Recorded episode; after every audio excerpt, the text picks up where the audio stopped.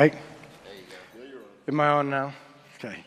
All right, so again, good morning. Welcome to those guys who are joining us online. So, one real quick adjustment to the announcement video. So, in the announcement video, we talked about the Life students tonight having their Fall Fest offsite. Well, that's changed because I guess it's going to be raining out tonight. So, the Fall Fest for your kids is going to be here at Champs. So, if you were bringing kids and you haven't got the memo, uh, make sure that you bring them here tonight and not uh, to the Valancourts where it was planned. So, it'll be here at Champs Academy. The other thing that I want to do before we jump into wrapping up this two part series that we did on lament is just to talk about the weekend. So, if you didn't have a chance to participate with us in our night of worship, um, or if you didn't have a chance to participate with us when it came to the 24 hour prayer, we want to make sure to let you know how you can participate because it was an incredible weekend, uh, and we want you to be a part of it. So, the night of worship that we did, worship in the round, where we had an opportunity to worship together, but then also uh, pray over people who were hurting, was a beautiful night. Um, and you'll be able to uh, get online this week, and you'll be able to see it through one of the links that we put out through our Facebook. So you'll be able to see that.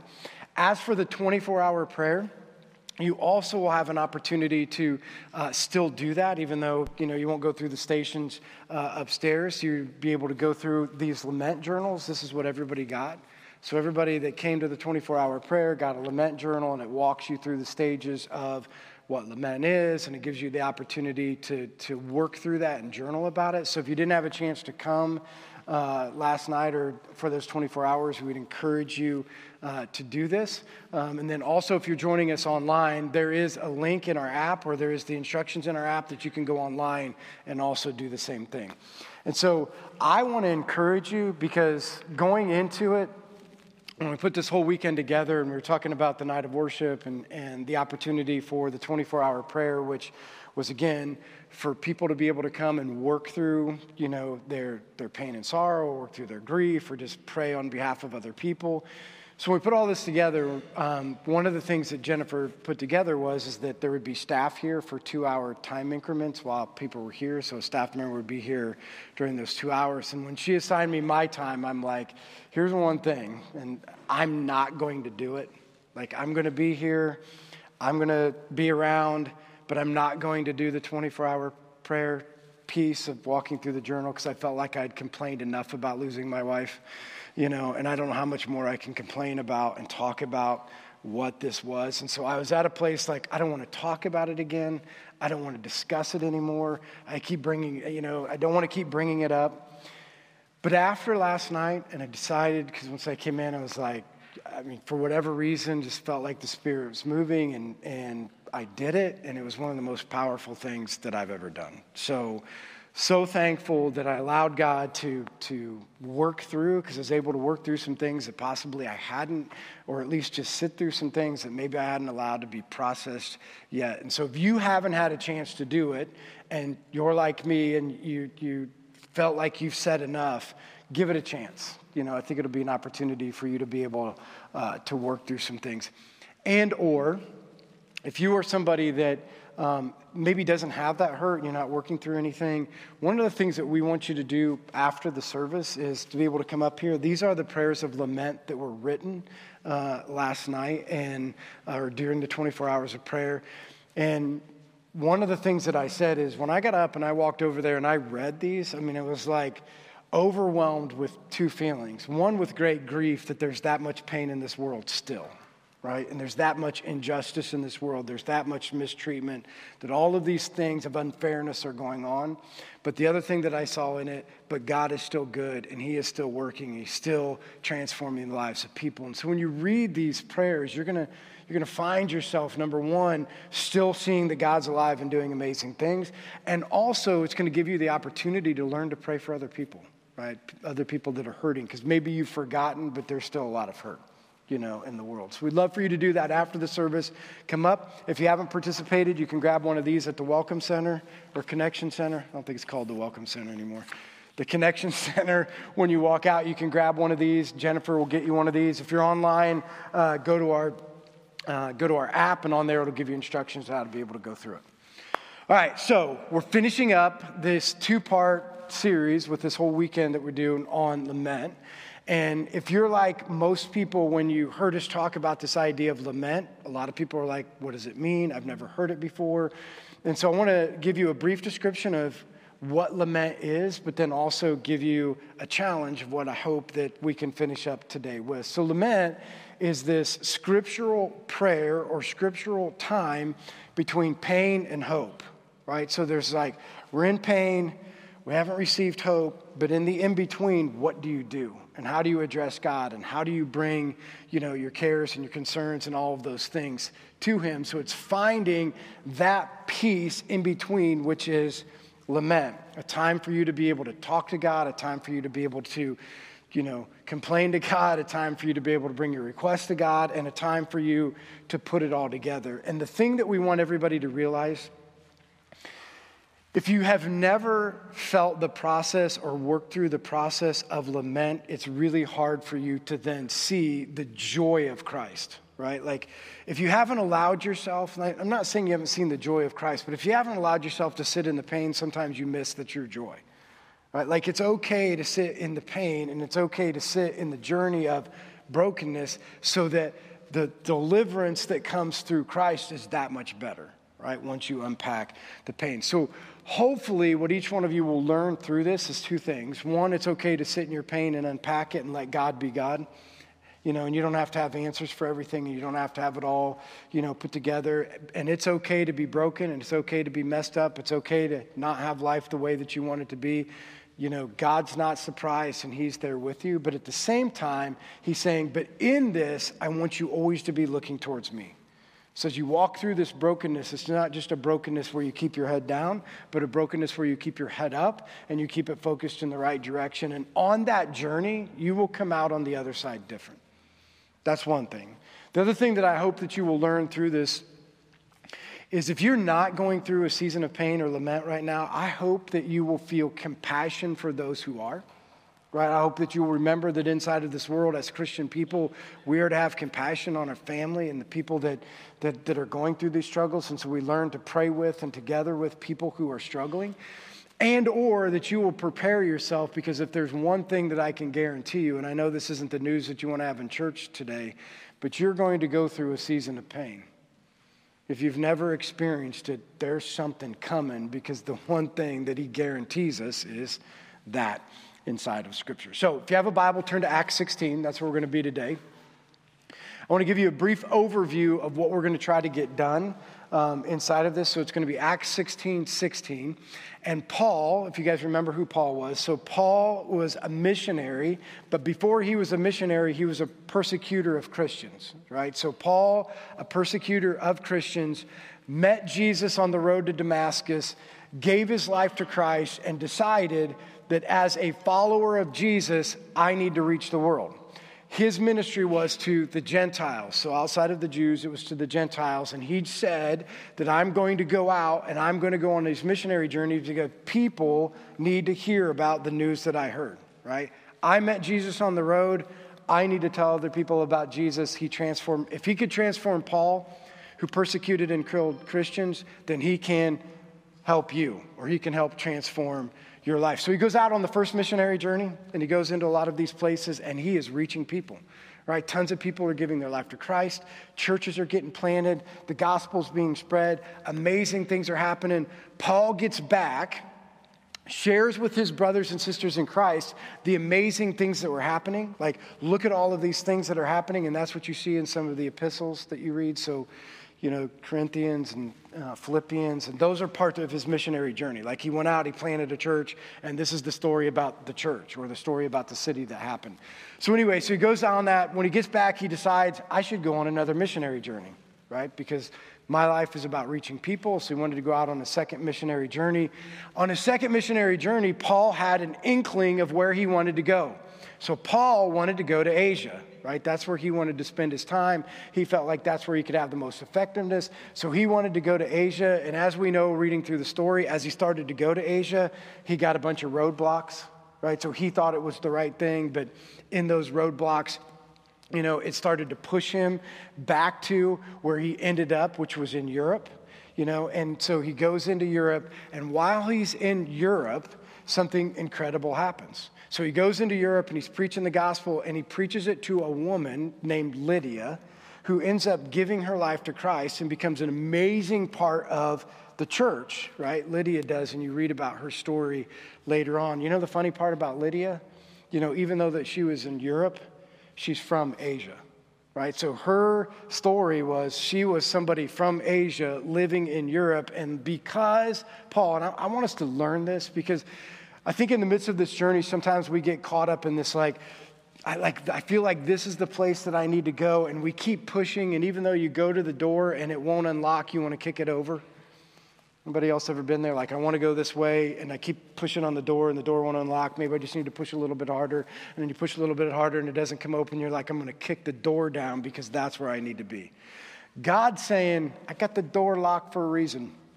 And I know you can't see it, and I know you don't know it, and you might feel disappointed. You know I was talking about the disappointments in life? Part of the disappointments in life is you want to open the door and it won't open. Right, that's part of the disappointment. You go up to the door and the door is locked and you're completely disappointed because you know on the other side is what you want. Right? That's what Paul wanted.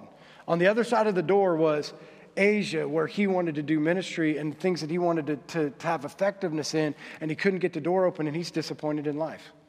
Right? He's disappointed that he doesn't get to do what he felt like God wanted him to do, but God's directing him to Europe. You know, and this is what we need to learn from it. Even though we think that that's the place that we're supposed to go, or even though we think that this is might be what we need, you truly don't know what you need, but God really does.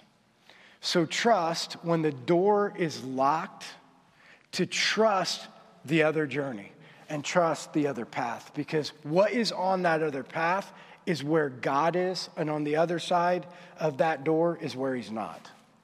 And He's trying to push you to the place where He is by locking the doors and blocking the paths that you were trying to walk down because he wants you over here. Does that make sense? So that's Paul's journey. So, what we're going to read about today, and this is what I hope you're going to learn. In Acts 16, a couple things happen. Paul, and this happens in life, if you've ever went through like pain or grief, or if you've ever went through a place where you're disappointed in life or where uncertainty of life creeps in, this is what you know and maybe you guys can relate with this. Like life is going along perfectly, and then all of a sudden, in a moment, the world changes, and it almost feels like life stops. Has anybody ever been there? Like, you know what I mean? Like, you're going along and you're on this journey and life's going good and you really don't have any roadblocks or any bumps and you're going along, and then all of a sudden you get the news, or all of a sudden something happens and everything changes in that moment. And what I want you to see is you're going to see inside of the story, it was the same thing with Paul. Right in the beginning of the story, God's working and he moved him from a disappointment into this and you know, Lydia gets saved and amazing things happen. But then immediately after we see that happen, you're going to see Paul move into another place, right, where life gets disrupted. And here's what I want you to learn today what we do in the disruptions of life what we do in the pits of our life not only have an effect on our own heart, but have an effect on other people. How you journey through the disappointments in life not only will prepare you for the next stage of your life, but it could have a dramatic effect on other people. You know how we always talk about bad decisions have collateral damage? Right? Like if you make a bad decision, it's not just about you and it affects a lot of other people. It goes the same with spiritual decisions. Spiritual decisions have collateral effect on other people, right? Your decision, or what we're going to see with Paul, his decision that he makes in the midst of his pit has effects that are outside of him, right? How he chooses to respond in the midst of the disappointment in life doesn't just change where he is, it changes the lives of other people, and we need to be able to learn that. And then we're going to see the response of how the person who Paul witnessed to changes and how that can work through his journey. And my hope for us is that you remember this. So put this in the back of your mind. I hope that you get this out of today's message. Never forget that in the midst of your disappointment, pain, pit, distraction in life, you need to be on assignment. Because it's inside of that pit, that disappointment, and that pain, and those things that are going on in your life that God has an assignment for you. And what you're going to find is, is that if you forget your assignment, then you're going to allow the enemy to win. Okay, so we have to remember our assignment in the midst of that. So let me read Acts 16, starting in verse 16.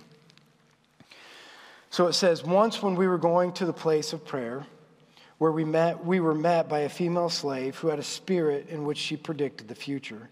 She earned a great deal of money for, uh, for her owners by fortune telling. She followed Paul and the rest of us, shouting, These men are servants of the Most High God who are telling you the way to be saved. She kept this up for many days.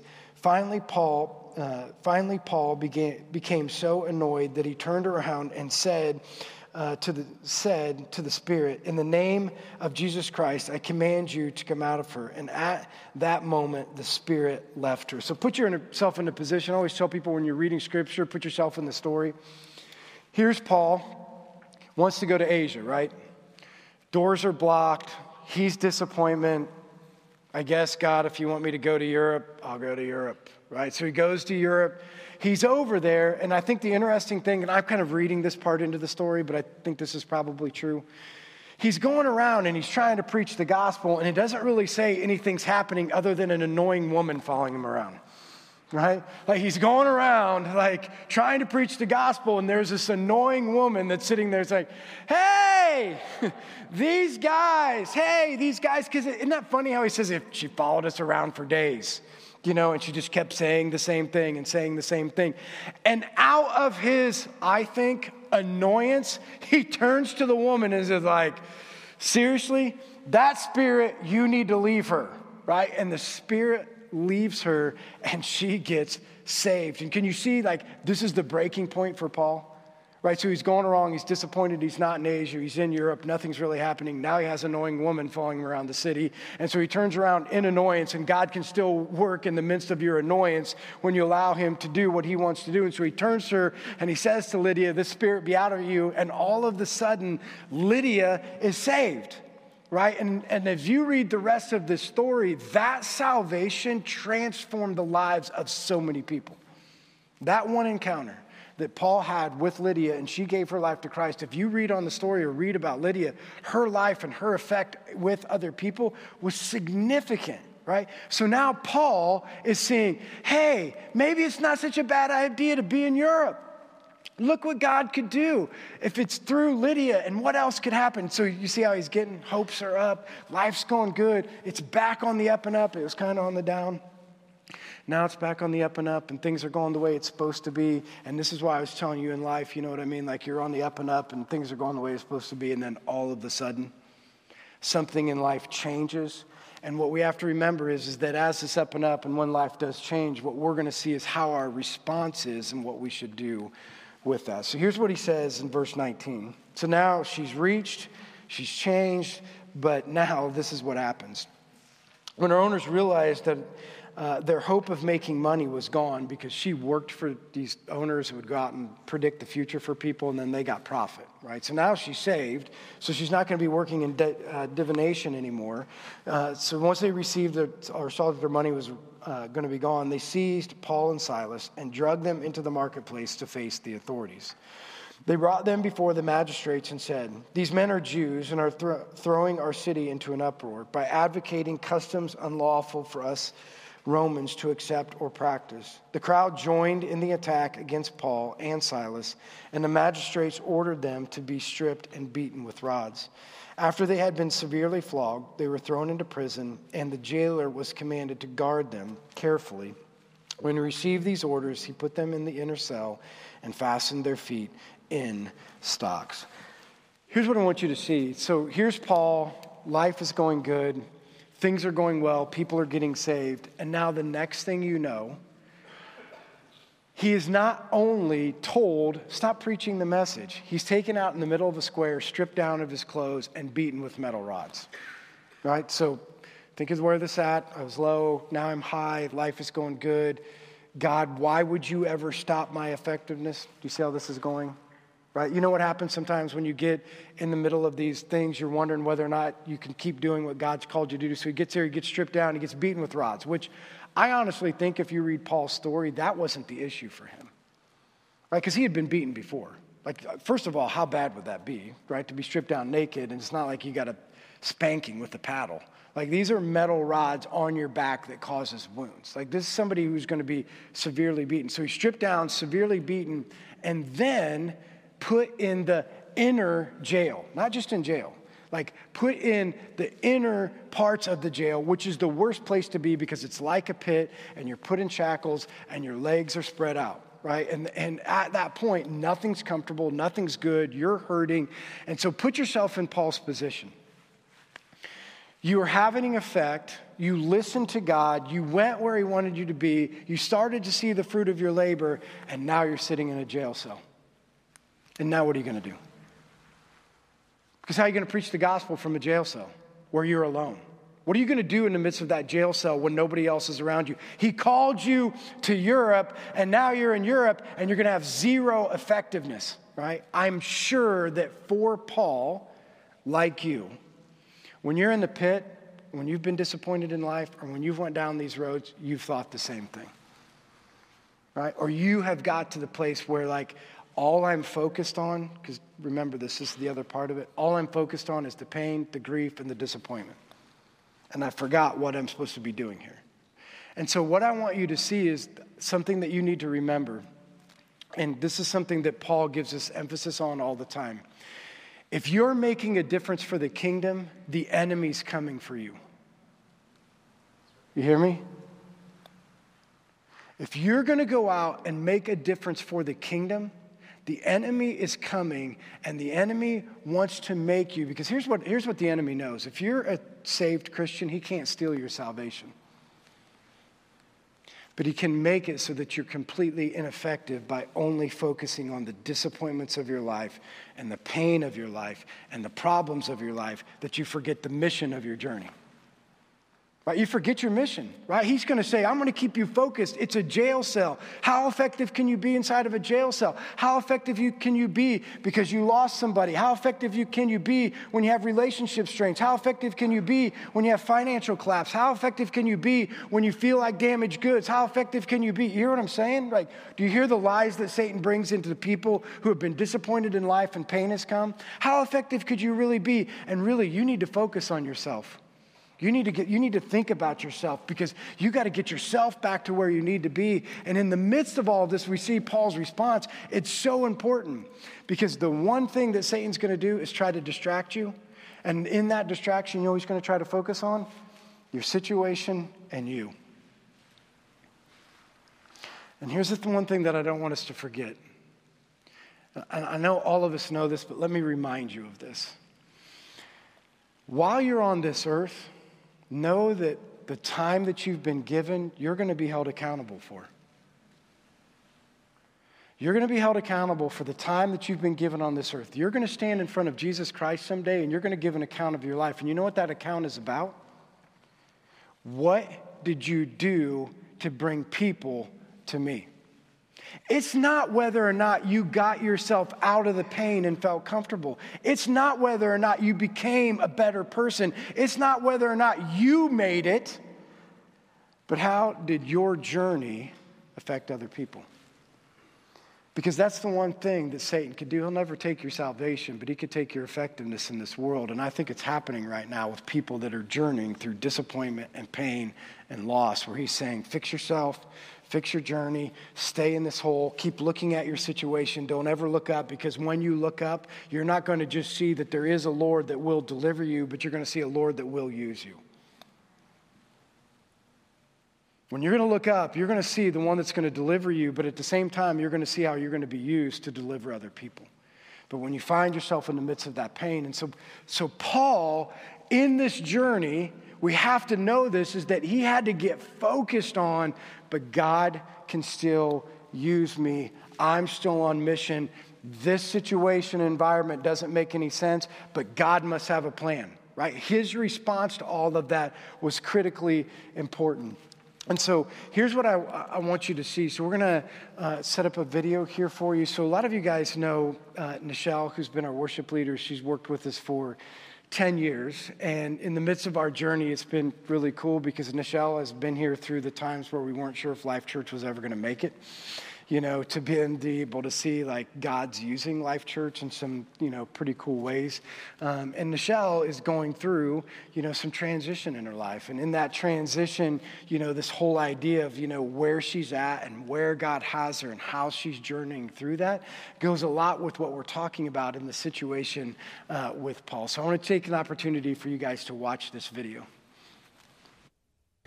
So, Nichelle, we're going to uh, take a little bit of time, talk through with us your uh, adoption journey because it was a you know a special time, you know, where a lot of people were praying for you through those times, and you know maybe the timing wasn't exactly what you wanted. But tell us a little bit about your adoption journey and how God worked through that. Yeah. Um, so when we initially started pursuing adoption in January of 2018, um, one of the very first things that you have to do is fill out a lot of paperwork um, once we got placed with like our agency. Um, and you know we go through a list of preferences of you know things that we'd be open to and you know they really encourage you to like not commit to something unless you're going to fully commit to it and so um, when josh and i got to the um, the portion within the preferences uh, paperwork of race or ethnicity, um, we paused. If you're going to be open to raising a child of color and you live in a predominantly white community, um, you need to be able uh, to consider like to give them the best, you need to be open to moving to a diverse community or being plugged into a diverse community. Um, and so initially, when we filled out our preferences, we actually uh, did not, um, we were not open to all races because we were not able to commit to that. But then it was a couple months after we had initially made um, those preferences that there was just this stirring from the spirit um, within myself. Um, and Josh and I continued to have that conversation. And um, so we decided that we were going to be open to um, adopting um, a child of any color. But with that, we knew that if that were, uh, if we were given that opportunity, that our lives would have to change in drastic ways. Um, and so we continue to keep moving. And as you all know, we waited for a very long time, much longer than what we anticipated. And so um, it was the Monday before Thanksgiving last year in 2020 um, that I got a phone call from our adoption agency. It was the call, and they told us all the things about um, this um, couple who were interested in us adopting their child. Um, and uh, they shared with us, you know, amongst all of the other things, um, that it was going to be a black child. And um, so I went home and I shared the news with Josh, and we were so excited at first. But then I would say probably even like an hour after that, like when we got to process and celebrate together, there was this automatic uh, or immediate grief that hit because we knew um, from that conversation we had years ago that we were going to have to let go of some things. One of the things being a part of Huntington, like this community. So, yeah, so December 16th, we got the text from his uh, first mom that she was going to the hospital. And so we, you know, went and um, got to spend that first day with him and, you know, continue on into, you know, parenthood, which we'd been praying for for years, and it just was so amazing, so great. Um, we got home, and the first couple of months while I was on my maternity leave, it just was like, oh, I was over the moon. So great. Um, it was such a great experience. Um, but as time got closer for me to come back to work, um, Josh and I had to revisit the conversation we had years, years prior because granted, uh, or you have to re- realize that when we got our phone call back in November, we'd actually have that discussion of like, you know what this means, like, but we both knew what it meant without actually having the conversation. So, um, so as life was going back to normal, we knew that we needed to have that conversation and start planning out what that would look like for us. And so, um, after a lot of conversation um, and discerning, like we decided that um, in the spring of 2023 we would relocate to Fort Wayne, um, which would be you know diverse community, still would be close to Huntington, so we could still con- stay connected to our relationships and such. Um, but uh, we felt as though it wasn't, it wouldn't be honoring to what God had called us to if we would just kind of like be half in. Like we knew that that would mean that if we were really trying to pursue diverse community, which we felt like God was was asking us to do for our son, that we would have to let go of a lot of things, including my position here at Life Church, um, because the greatest uh, the greatest calling that God has placed on my life, um, besides me following the Lord, was to raise up my child to love the Lord. And it is so important after, you know, the research that I've done that that he be in a church community where he sees people that looks like him that are worshiping like i want him to see his identity um, as we all know that we're all made in the image of Christ. But if he's not seeing anyone that looks like him, how is he supposed to? Will he feel like he, you know, is of of God as well? And we needed to be fully committed. Um, but that's been really hard um, because I don't want to leave. like I don't want to give that up. Like I've loved being here over the years. Well, I know the first time you came in back after maternity leave, you're like I have something to tell you. you knew immediately. You know? And so, but when you did, I mean, the, the, interesting part of you saying it is, is most of the times you have that conversation, it's mm-hmm. like, listen, things haven't been going exactly the way I wanted them to go, or things aren't working out. Where for you, it was things are working out incredibly yeah. well. I'm at a great place in my season of ministry. Yeah. But I'm going to have to give that up to be able to move on. You know, yeah. To what you feel like is from a calling to a greater calling. Yeah.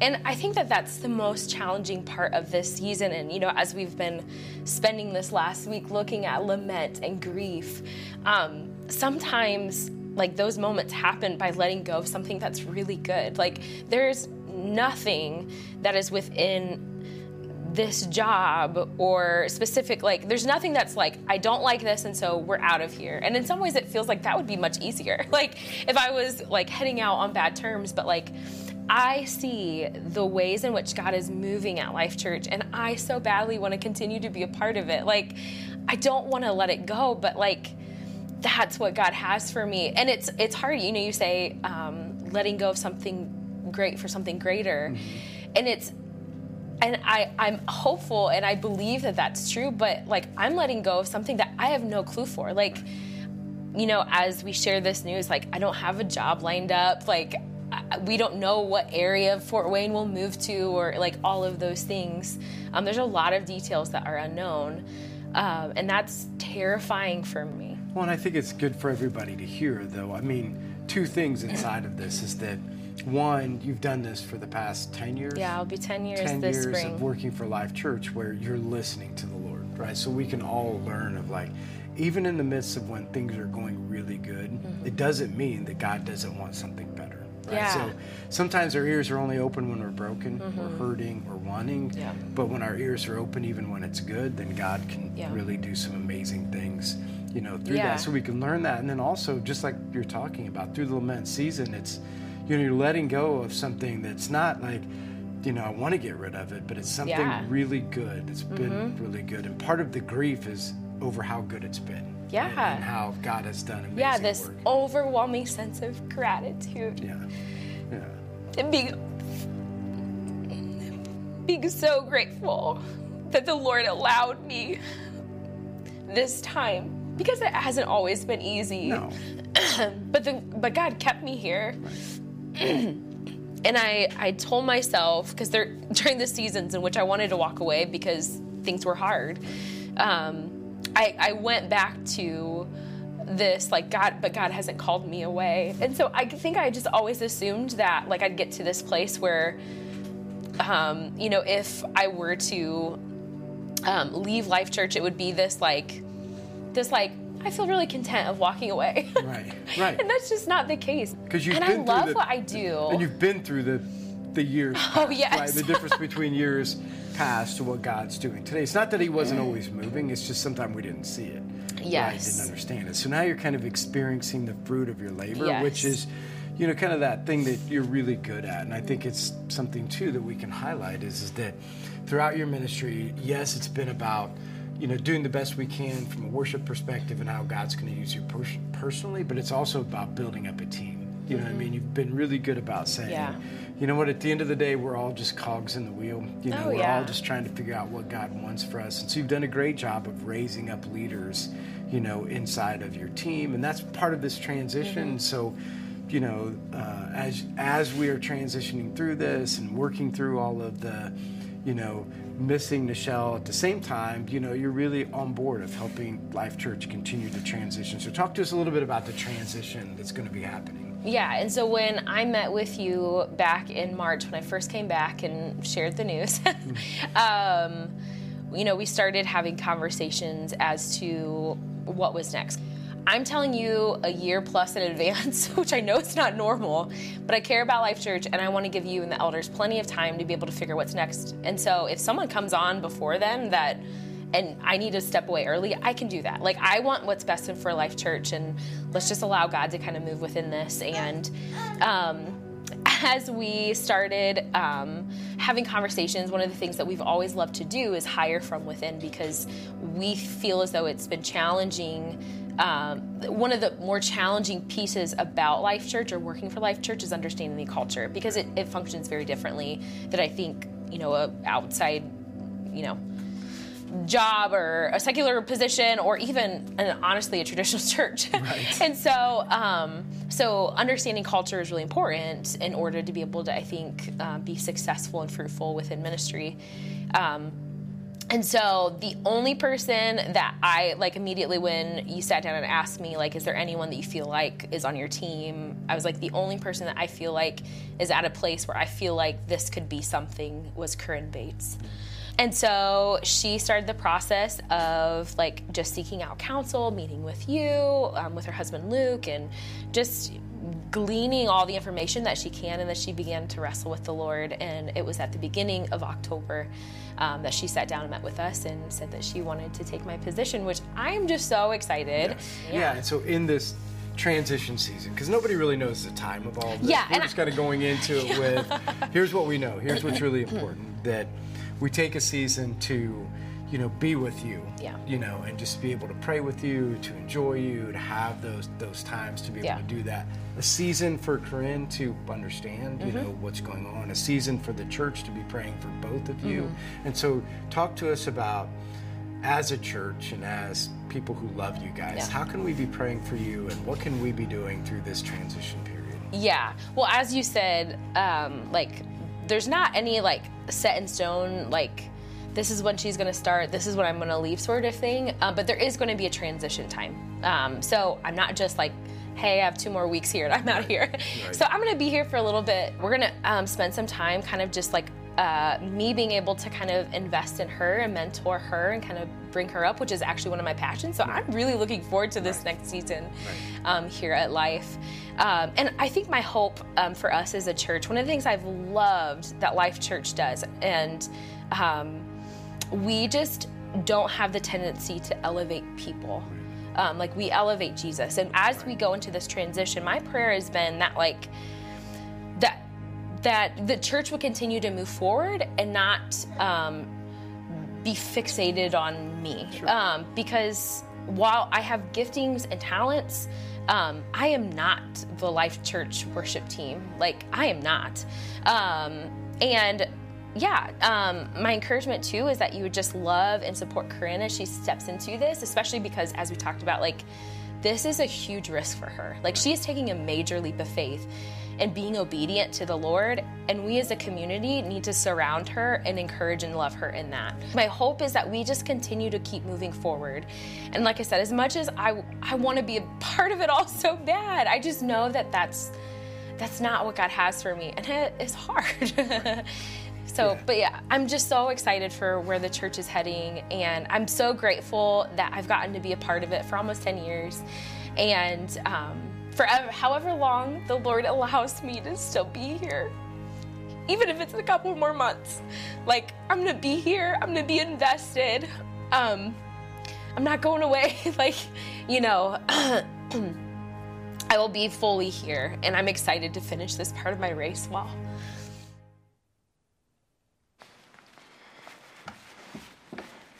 So, we wanted to share that journey with you for a couple different reasons. One, so that you could pray with them through the transition. So, with Michelle, as she's transitioning through, you know, going out, and Corinne on her way in, and be praying that God can continue to use uh, both of them in amazing ways. We wanted you to be able to be with us on that journey.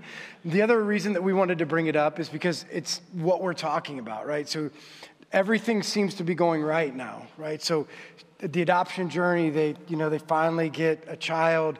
Life Church isn't falling apart like it used to be. You know what I mean? It's like I'm finally seeing all of this work that we put in. You're starting to see it come to fruition. Leaders are stepping up. Great things are happening, and now there's this transition where Nichelle has to make a decision. And in that decision, in the midst of this uncertainty, because that's where she's at right now, she doesn't have a job, she doesn't know what she's going to do, she doesn't know how God's going to use you. So there's a lot of uncertainty that goes with that. Nichelle has to make a decision what am I going to do in the uncertainty? And we have talked about this, and this is what Paul's saying you have to stay on mission right? Because even in the midst of uncertainty, you can't get distracted so much about the uncertainty that you lose the mission and what God's going to do. And that's what she's talking about is I want to be on mission through all of this. Now, he goes on in 25 and talks about then what happens inside of the jail cell. So now that he is reminded that he needs to be, you know, on mission, but he's in jail, in verse 25 it says this about midnight Paul and Silas were praying and singing hymns to God, and the other prisoners were listening to them. So, real quick, when we look at this, nobody would have expected, in the best circumstances, that somebody that just got whipped out in the middle of a, a town square and put into a jail cell wouldn't be upset. Like all of us would be just okay with that. Like if you were looking at your own journey and people were looking at what you were going through, they're like, I get it, it's okay, you can stay in that place. I would never expect you to be happy right? I wouldn't expect you to be joyful in this situation. But here's what I want you to see. As Christian people, our response to grief, pain, and uncertainty should be unexpected, not expected. You, hear what I'm saying? Because it's the, in the midst of our journey of how we respond to grief being unexpected it transforms a world who is looking at you the way that you respond to respond in an expected way right? They're, they think that you should be a certain way. In fact i've said this through the grief process and even watching other people go through the grief process is sometimes i think it's hard for the world to accept christians who grieve with hope or christians that are saying like i get it. Like this is devastating, but I'm on a mission. Like, I'm going to keep going. And they're like, You really aren't sad? Like, you should be sad. Why aren't you sad?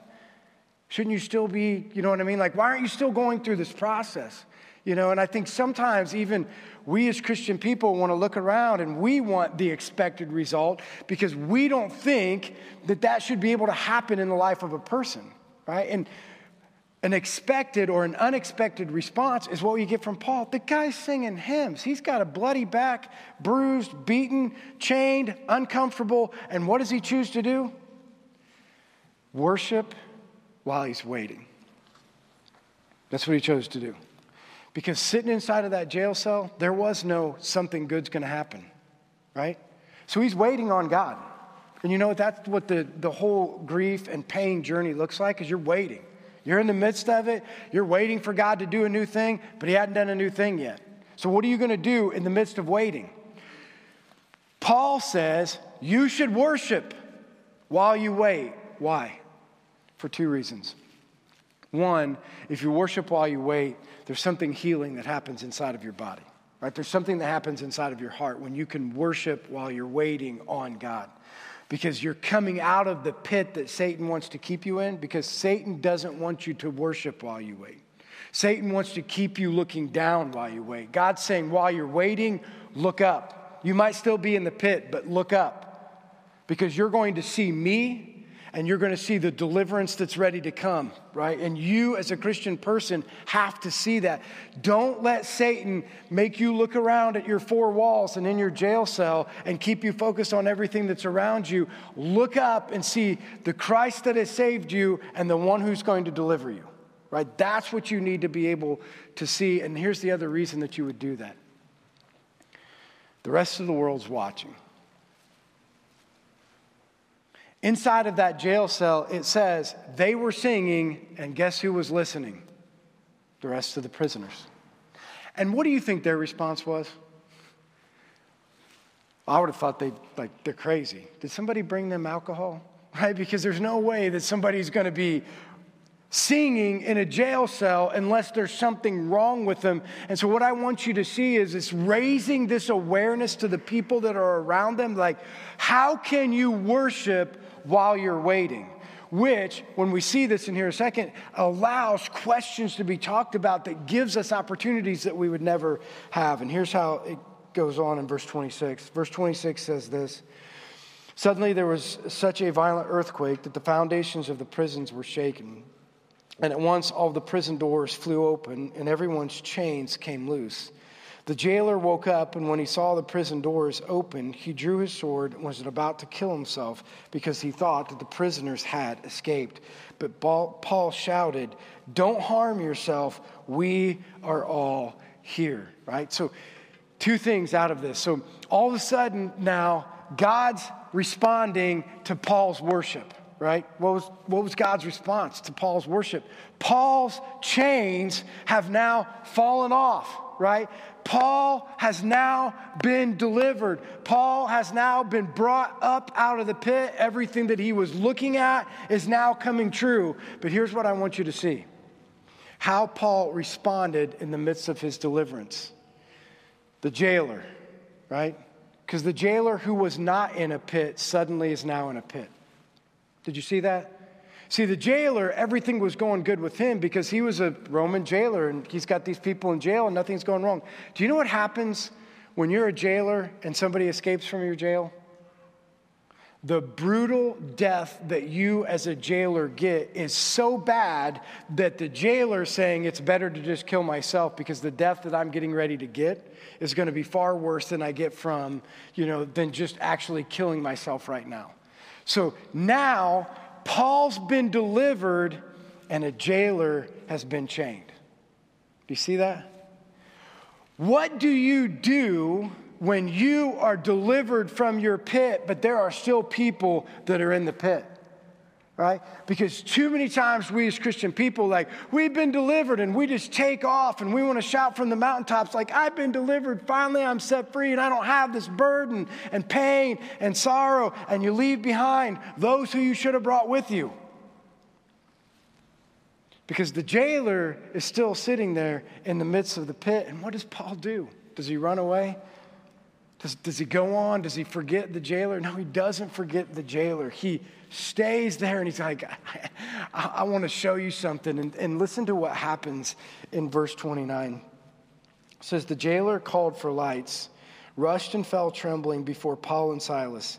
He then brought them out and asked them, Sirs, what must I do to be saved? Why would a Roman jailer who never knew anything about Jesus now ask about Jesus? Because Paul and Silas chose to have the unexpected response, which was to worship while they're waiting on the Lord. If you want a chance to preach the gospel to somebody, if you want an opportunity to, to further God's kingdom, live an unexpected life. Respond to things in ways that aren't expected by the world because when you do that and the time comes, jailers of the world or people that don't know God at all are going to look at you when now they're in the pit and they're going to be like, I need what you have. See, he didn't need it before. The jailer wasn't going over to Paul's prison cell and say, Hey, I heard you singing about Jesus. Can you tell me about Jesus? Because you know why? He didn't need Jesus. And this is what I keep telling people about being an evangelist. Being an evangelist means live unexpectedly and make yourself available. If you live unexpectedly and you make yourself available, God's already doing some work that you don't know anything about. Just be prepared when that person does need Jesus to be able to have the answer. Right? That's what we're trying to do, and that's what we see. This jailer is now, because of not only that Paul was singing, and Paul didn't know that it would have any effect, but now that the jailer's in his pit, Paul's saying, I want you to help you out of this and be on this journey with you. Then he goes on and he says, and they replied, then he replied, Believe in the Lord Jesus, and you will be saved, you and your whole and your household. Then they spoke the word of the Lord to him and to all the others in the house. Uh, at that hour of the night, the jailer took them and washed their wounds. Then immediately he and his household were baptized. The jailer brought them into his house and set a meal before them. He was filled with joy because he came to believe in God, he and his whole household. So the band's going to come back up. Let me give you what was happening here at the end. So, a couple things to really pay attention to. So, here at the end, Paul takes an opportunity, gives salvation to the jailer, but I want you to see how the jailer then responds because this is so important. Listen, for all of us, you need to remember that this journey in your life is not selfish. So, the jailer comes to Jesus, and then what does the jailer then go do? I got to tell my family. This isn't just about me. I got to go tell my family. I, my family has to have what I just experienced, and I want them to experience the same thing. That's why I always say, Christian people, how is it possible that we don't want people? We're living in a world that is lost. Why in the world do we not want to tell people, give them the experience that we've had and the transformation of our life? Why don't we want to bring them on that journey? Because the jailer's like, you know what the natural response of being saved is? To tell other people about my salvation. It's just a natural response in the things that they do. And so it was cool how that worked, and Paul using in the midst of that and staying on mission and being um, able to understand I can lament and I can go through this journey, but I'm going to stay on mission for what God has called me to do. So I want to finish up with this. So in the 24 hour prayer, everybody had an opportunity to write a prayer of lament. And I just have to tell you, when I went and read these, I told you this in the beginning of the service, it was one of the most powerful things that I've ever experienced because I went and read these things and it really stopped me in my tracks to read the pain of people. Do you know what I mean? Like, if you'll really open yourself up to the pain of people and not close yourself off and distance yourself the, from the pain of other people, it really brings you to a place that you just can't get to unless you allow it to happen. And so when I'm reading about the pain of people and I'm reading about the journey of their lament, but then in the midst of their journey, seeing that they still have their eyes on Christ and that they're still trusting the Lord to do amazing things. It was just so incredible to know that we can talk through the pain and we can work through the pain, but I'm going to stay on mission. I'm going to keep my eyes where it's supposed to be. Life can be bad, but at the end of the day, Lord, you are good. Right? So I want to read to you some of these prayers of lament uh, that were up there, and I would recommend that you guys come up and read some of these afterwards. But here's the first one Lord, please listen to my cries and know that I'm trying my best. I know that I am fearfully and wonderfully made, but every day is a struggle. My mind races with the what ifs, the uncertainty, the loneliness, the self hatred. I am so angry at these circumstances that plague my life. Why can't I just be normal? Why can't I just function correctly? Every day is a constant battle that I have grown numb to God. I want to be unconditionally happy. I want to be able to laugh and to feel joy without overwhelming sense of fear and anxiety. God, I'm asking you to restore me and to rid me of these earthly vain thoughts. Help me be truly kind again and allow the Holy Spirit to flood my body once more, God. Teach me to see things your way. I trust you, God, and I trust your timing and your plan. I know all will be okay because I have you by my side, a father and a friend. Thank you, and I love you. I've asked for many years that God, you give me a spouse when it's His timing. I just find myself getting impatient.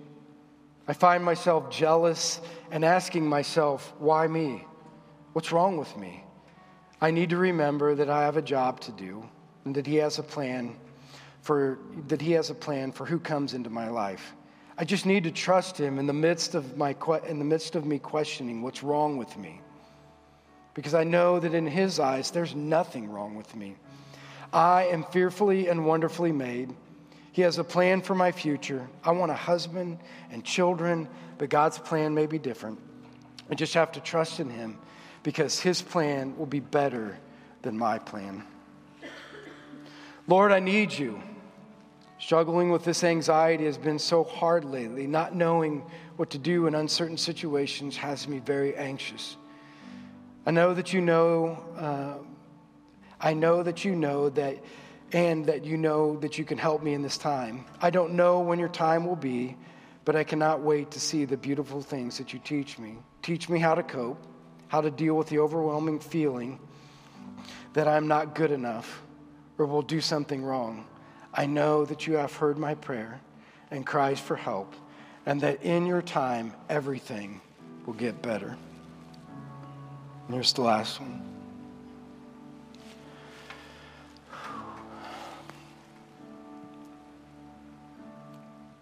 Lord, hear my cry for mercy.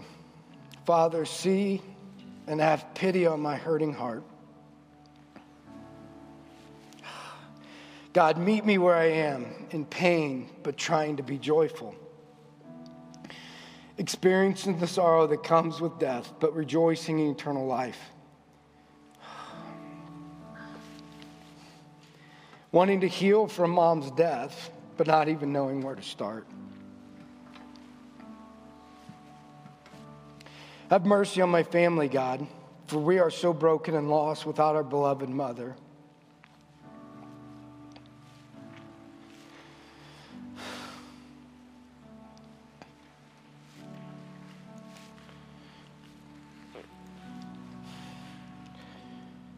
She was our rock, steadfast, loving, nurturing, and always leading.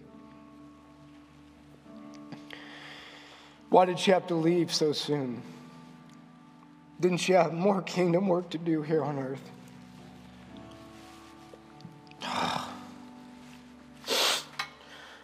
Our souls are in anguish and struggling to trust that there is a good, that trust that there is a good in this plan. All I see is a mountain in front of me, a mountain of grief that I'm struggling to climb.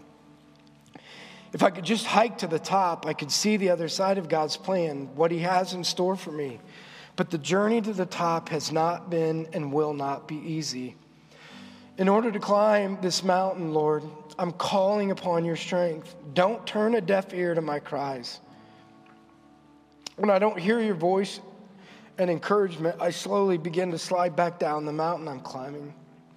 Hear my voice as I plead for mercy and healing. Teach me to do your will, for you are my God. Bring my family together and heal our broken hearts. Allow us to trust in your plans, for we know that you have ordered every step of our lives. Be our rock and fortress. Help us to put one foot in front of the other as we scale this mountain of grief. God, you are my strength and my shield. In you alone I trust. You are my almighty fortress. You go before us, and nothing can stand against your power. Through your everlasting love, you continue to fill my heart with joy, even in the midst of trials, in the midst of my life. I trust that you will lead me, guide me, mold me, and use me to build your kingdom during this difficult time of life. For Lord, you have created me for such a time as this. You stand so I can pray with you? Heavenly Father, in the midst of this journey of pain, Lord, we know that it's difficult sometimes to just express where we are, but we're thankful, Lord, that you've given us a practice to lament. That in the midst of our grief, we can still share our pain. But in the midst of that sharing of our pain, that we are going to keep our eyes focused on you, Lord, because you are the one that are going to get us up the mountain. You're the one, even though we can't see over the top, Lord, you're going to help us in the midst of our climb. And someday, Lord, we'll see clearly. But today, Lord, we're just going to trust you. Heavenly Father, we love you. In your name we pray. Amen.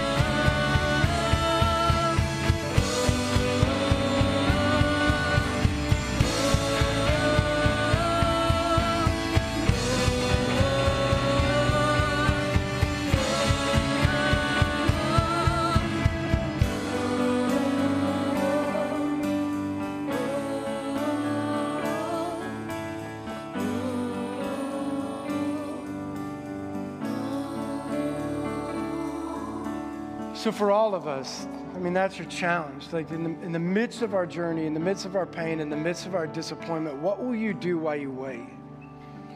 And worshiping and the waiting is not only healing to your soul, but it changes the world. It gives hope to a world that thinks is hopeless. It gives healing to a brokenness that people will never understand until we worship while we wait. And so just challenge you as we go out in the midst of the pain, help other people worship while they're waiting, worship while you're waiting, and trust God because He's doing a new thing. And He's going to do a new thing, and He is going to get all of the glory. So thanks everybody for joining us here today. Thanks for joining us online, and we'll see you guys next week.